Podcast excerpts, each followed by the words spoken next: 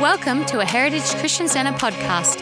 For more information, visit www.heritagecc.com.au. We hope this message blesses your life. Good morning, church. This is our last Sunday before we enter winter officially. Been a few chilly days along the way, you know, and while it might be cold outside at times, let's make sure we keep our hearts on fire for Jesus. It's a great day. I love God, love what He's doing, and I believe as a church we're going to continue to grow. I still believe that God's word to us at the beginning of the year, that this will be a year of increase, is still His word. God's word doesn't change because our circumstances do. God is powerful and confirms His word. You know, it's Pentecost Sunday. What, what a great day. And, you know, and while much of the church believes and even celebrates this day, Many have forgotten what that first church Pentecost day meant. Much of the world lives in a, a state of forgetfulness. We forget that Christmas is about Christ's birth and not Santa Claus and presents. And that Easter is about Jesus' death, burial, and resurrection, not a fictitious bunny and eggs. It would be like Anzac Day being a day about feathers in a hat and roses and not about the sacrificial price paid for our freedoms from tyranny and oppression. See, Pentecost is the celebration of the day the Holy Spirit came in a new dimension into the lives of Jesus' followers. It marked the new beginning for the people of God. It also proved once again the love of God for us all. Uh, listen to Jesus' heart on the matter in John 14, 1 to 3. He's talking about going away. There's, there's a whole series here, but listen to it. Let not your heart be troubled. You believe in God, believe also in me. In my Father's house are many mansions or many rooms.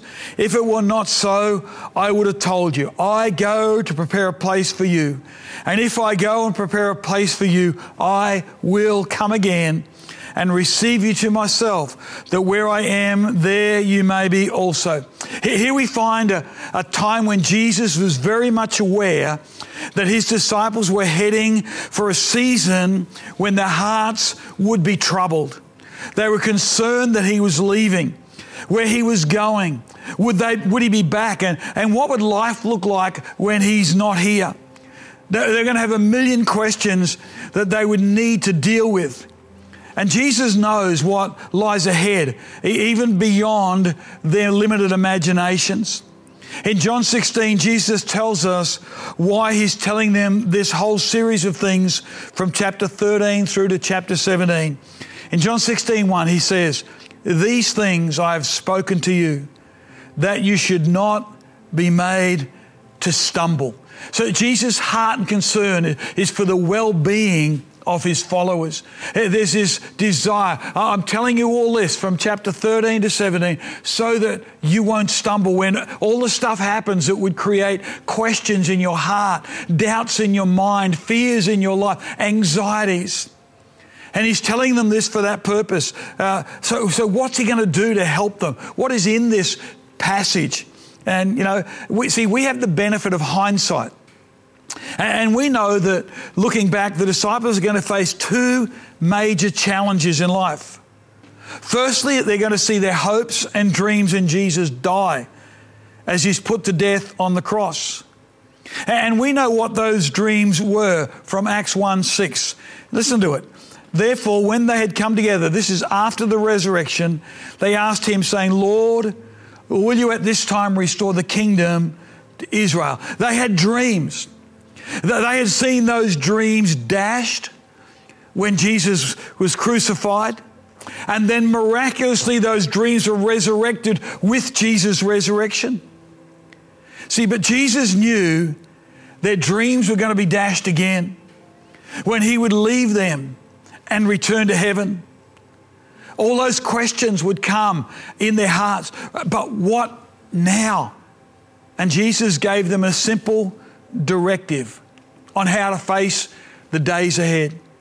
The first simple directive was wait. Wait. In Acts 1 4, Jesus says, And being assembled together with them, he commanded them not to depart from Jerusalem, but to wait for the promise of the Father, which he said, You have heard from me. So Jesus has told them in that passage from John 13 to 17, Jesus told them about the promise. What promise? Well, it's in chapter 14 of John. Let's, let's read it. Uh, this is the promise that would help them when their hearts could be troubled, the one that would help them not to stumble. Verse 16 of John 14 And I will pray the Father, and he will give you another helper, that he may abide with you forever, the Spirit of truth whom the world cannot receive because it neither sees him nor knows him. But you know him, for he dwells with you.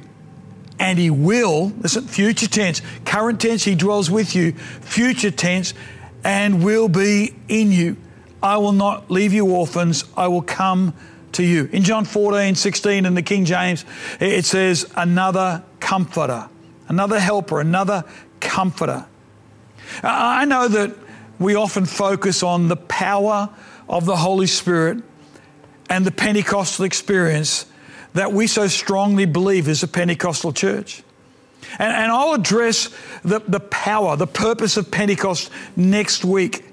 But today I want to focus on something that's often neglected, especially in Pentecostal churches. While I know and agree that the power of Pentecost is the supply of God to fulfill the Great Commission, there is another side to it. So before we move on to the other side, let's quickly address that first point and, and we'll look at it more in depth next week. In Acts 1 8, but you shall receive power, dunamis, power when the Holy Spirit has come upon you, and you shall be witnesses to me in Jerusalem and all Judea, Samaria, to the ends of the earth. You know, that's the normal aspect we, we see spoken about. And we'll do that more fully next week. The purpose of the power is to reach a world trapped in sin. People deceived by the devil and snared to do his will, and they don't even know it. The power of the Holy Spirit in our lives needs to be at work to show the world the love of God, the mercy of God, the forgiveness of God, the goodness of God that draws them to repentance. See, there's no question that this event followed in the lives of believers after they were converted. This, this power of Pentecost. Sometimes, very soon after, in the New Testament, people are filled with the Holy Spirit, almost immediately, simultaneously, even. And sometimes there's a significant distance between their, their, their, their, conversion to Christ and their being filled with the Holy Spirit. And sometimes it's before water baptism, sometimes after water baptism. Always with or after conversion, and always identified as an additional and separate event. People often, people often battle with this because there's a tendency in all, all of us to bring our believing down to our experience instead of continuing to believe until our experience matches and reaches our believing. We doubt that God still heals because that's not our experience at times. We doubt that God still speaks because that is not our experience for some. We doubt that miracles still happen because for some that's not our experience. We doubt that the evidence of being filled with the Holy Spirit is speaking in other tongues or God given languages because that's not our experience. And then what people do is they twist the scriptures and they read stuff into it that's not there to match their experience. Sadly, some preachers and movements still teach and preach against this evidential experience, this initial evidence of speaking in other languages, when it's obvious right across the church that God is still filling people from all church affiliations with the Holy Spirit, with the evidence of speaking in other unlearned languages. See, the charismatic move is, is just the power of Pentecost manifesting in non Pentecostal branded churches. Anyway, we'll, we'll address that more next week. For now, I want to look not at the purpose, but the motive behind this experience, this Pentecostal experience, from Jesus' perspective, from God's viewpoint. Let me read it again, or read it from John 14, 16 to 18 in the message. I will talk to the Father, and He'll provide you another friend so that you always have someone with you. This friend is the Spirit of truth. The godless world can't take him in because it doesn't have eyes to see him, doesn't know what to look for. But you know him already because he's been staying with you and will even be in you. I will not leave you orphaned. I'm coming back. I, that, that's such a powerful passage because it, it shows us the motive behind the experience that produces power. It, it's deeper than the purpose, it's the motive, the core of, of the whole journey. I'll talk to my Father. He'll provide you another friend. I won't leave you orphans. So you'll always have someone with you. While Jesus was with the disciples, he was aware of the challenges that they would face. He didn't talk about the power first, but he spoke about the relationships, the care, the compassion for his brothers and sisters in God. You want to see a church with the power of God? Let's look at the early church and see the church at Corinth. This is the power, and, and they've missed something. Listen, 1 Corinthians 1 5 to 7, talking to the church at Corinth, that you were enriched in everything by him, in all utterance and all knowledge. And even as the testimony of Christ was confirmed in you, so that you come short in no gift, eagerly waiting for the revelation of our Lord Jesus Christ. That word gift is the same word used in the nine gifts or manifestations of the Holy Spirit.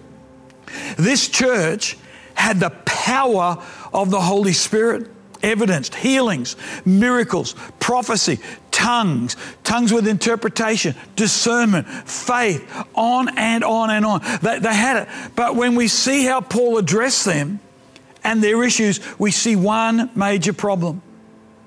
Not the purpose, not the power, but their motive.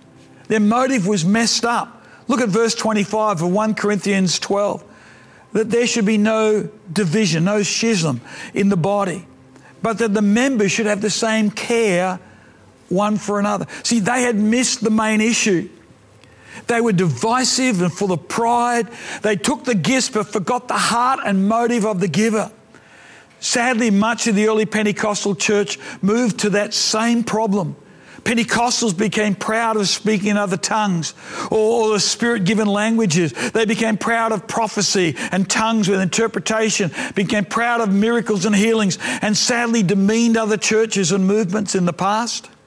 They missed the heart and motive of both the giver and the gifts. Uh, and then when we look at 1 Corinthians, Paul deals with this.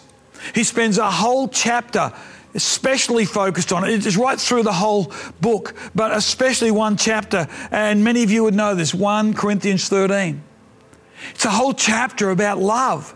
You know, though I speak with the tongue of men and angels and have not love, I become a sounding brass or a clanging cymbal. And he finishes, or down the track a bit in verse 13, and now abide faith, hope, and love, these three, but the greatest of these is love. Notice the motive is more important than the, the purpose because the purpose will never be met properly if the motive isn't right. The motive has to be love. Now, Paul is in no way denigrating the working of the power of God by the Holy Spirit. In no ways he's saying it should stop at any time in history. It, it stops when Jesus comes back. He's not denigrating it. But he's saying it's got to have a right motive. Listen, in 1 Corinthians 14 5, I wish you all spoke with tongues, but even more that you prophesied. For he who prophesies is, is greater than he who speaks with tongues, unless indeed he interprets, that the church may receive edification. In 14 verse 18, I thank my God I speak in tongues more than you all. See, Paul never speaks against the gifts or the manifested power of the Holy Spirit but he's challenging the underlying motives in the heart. See, when we miss the primary motive, the reason for the coming of the Holy Spirit, we misuse the working of the Holy Spirit and His power. Again, let, us re- go back and say Jesus' words in John 14 I'll talk to the Father. He'll provide you another friend. I won't leave you orphans. So you'll always have someone with you. Wow. In this age and time of social isolation, when we sometimes can feel so alone, and, I know there are people out there feeling alone.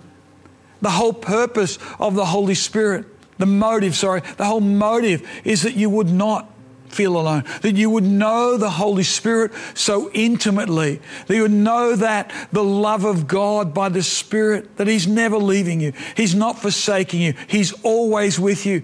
And, and so when in our mind we think, well, there's no one cares, that's not true. We might not see it in tangible ways, but the Holy Spirit, another helper, He's with you always, Jesus says always. Someone you'll have with you always. In Galatians, Paul touches on a similar topic. He says in Galatians 5 6, in Christ Jesus, neither circumcision nor uncircumcision avails anything. In other words, the religious stuff doesn't mean anything, but faith working through love. See, if we don't get that motive right, then nothing else matters. If we don't get the motive of love right, the power will be misused. We come to Him because of His love.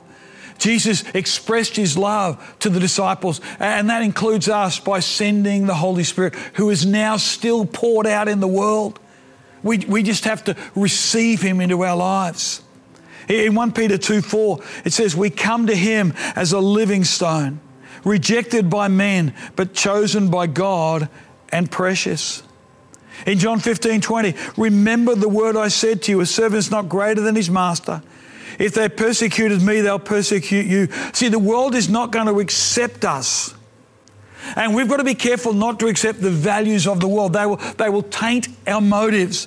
James says this, don't you know, reading from the Passion, James 4 4, don't you know that flirting with the world's values places you at odds with God? See, the primary reason of Pentecost is to bring assurance to our lives so that we can then, from a right heart of love for God and love for people, move in the power of Spirit, the power of Pentecost. It's that which enables us to triumph over the world and the flesh and sin. That's the power, but it only will flow through the heart of love, the right motive. In, in Romans 8, Paul records this. He says, The Spirit Himself bears witness with our spirit that we are children of God. See, the Spirit bears witness with our spirit. It's about the relationship. It's not about the power to do the works. That, that, that's, that's down the track. It's about the relationship, the power.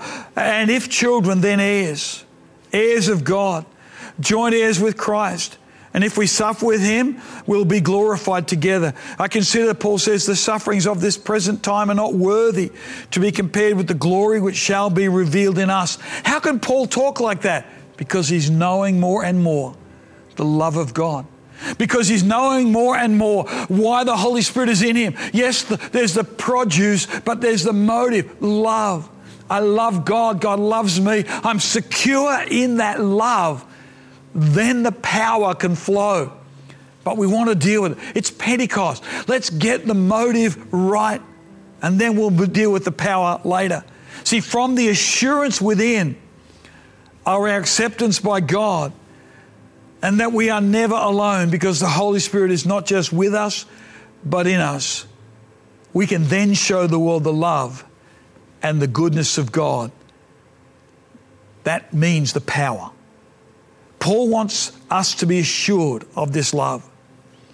In 1, 2 Thessalonians 1 11 and 12, Paul's praying for them. He says, Therefore, we also pray always for you, that our God would count you worthy of his calling and fulfill all the good pleasure of his goodness and the work of faith with power, that the name of the Lord Jesus may be glorified in you and you in him, according to the grace of our Lord of our God and the Lord Jesus Christ. See, that happens when we have a right foundation. That happens when we're in right relationship. That happens when the motive is right. Then the grace of God and the power of God flows through us and He is glorified in it all. When we're confident in who and whose we are and that we are fully accepted by God, wow, fully accepted by God, we can change our world through faith, by faith through love. In Romans 2, Paul says, Don't despise in verse 4 the riches of his goodness, forbearance, and long suffering. That's relational. Not knowing that the goodness of God leads you to repentance. God wants people to come into relationship. God wants to take away the, the barriers, the walls between us. That's why Jesus came, to remove that wall that separated us from God. And now there's this opportunity for everyone to have free access through faith. See, everything is a battle of faith and love. When we have that confidence in God, uh, that we're not alone on this journey. We're not alone in the battles that we face, and we face battles. Then we find strength and courage that, that the Holy Spirit is with us and that He will enable us. He will manifest in and through us and through our lives in power. That power is the result of the purpose, but the motive is always love. God is love, and His desire is that all humanity would respond and receive His love. Everything Jesus did was an expression of God's love to the world, of God's desire to rescue the perishing, the people who were snared by the devil and unaware of it. Everything he does is love. Even if they reject him, God is still reaching out to people with love. And I know that because of the Holy Spirit in me. And you can know that if you've got the Holy Spirit in you. Whether you're born of the Spirit or filled with the Spirit, the Holy Spirit wants to reveal the motive of God love. And then from love, let power flow. If we love God, we want everything God has to love the people of the world. Everything we need, all the power, the grace, that's what the Holy Spirit is for in Pentecost. But the motive still is love. In John 3, it says this in verse 14 to 17. And as Moses was lifted up in the wilderness, even so the Son of Man, that's Jesus, be lifted up. That was on the cross. That whoever believes in him should not perish, but have eternal life. For God so loved the world that he gave his only begotten Son, that whoever believes in him should not perish, but have everlasting life. For God did not send his Son into the world to condemn the world, but that the world through him might be saved. There's a motive of love and the purpose to rescue people. It's the same as Pentecost. The motive is love. God, Jesus sends the Holy Spirit asking the Father. The motive is love so that we can rescue people, so people can be saved, people can know Jesus. That's the purpose. But the motive is love, love, love, the love of God. And you know, God loves you wherever you are, and whatever your past looks like, God still loves you. He has a better plan for your future. A better plan than your past has been, a better plan than where you're heading right now if you don't know Him. It will probably not be an easy plan, but it's definitely a better one. It's a one that will lead you along a path that will have challenges and obstacles, but it will bring you to eternal life. And you receive it by believing in Jesus. And that believing includes repentance from the past living without Him as the Lord of your life, which is called sin. See, if Jesus is not Lord, everything is sin. See, we often think sin is the nasty, wicked things that people do, but sin is just living without Jesus living without Him. And you receive it. Receive it by believing in Jesus, this, this wonderful life, this, this better plan. Receive it by believing in Jesus. And that believing includes repentance repentance from your past and acceptance of living a life for Him. It's living with Him as Lord of all, accepting His plan for what lies ahead of you and living for Him until we see Him face to face. Simply, it's saying yes to Jesus and His way of living. Yes to Him. Yes, I need salvation. I need to be born of the Spirit of God. And then in the journey, yes, I want to be water baptized. Yes, I want to be filled with the Holy Spirit. I don't just want to be born, I want to be filled with the Spirit. So, the, with the motive of love, I have the power of God because I want to love people the way God loves me. And if that's what you want, you can do that by asking Jesus into your life. You, you, can pray with me, and, and I'm happy to lead you phrase by phrase in a simple prayer. And if that prayer agrees with your heart, God will forgive you.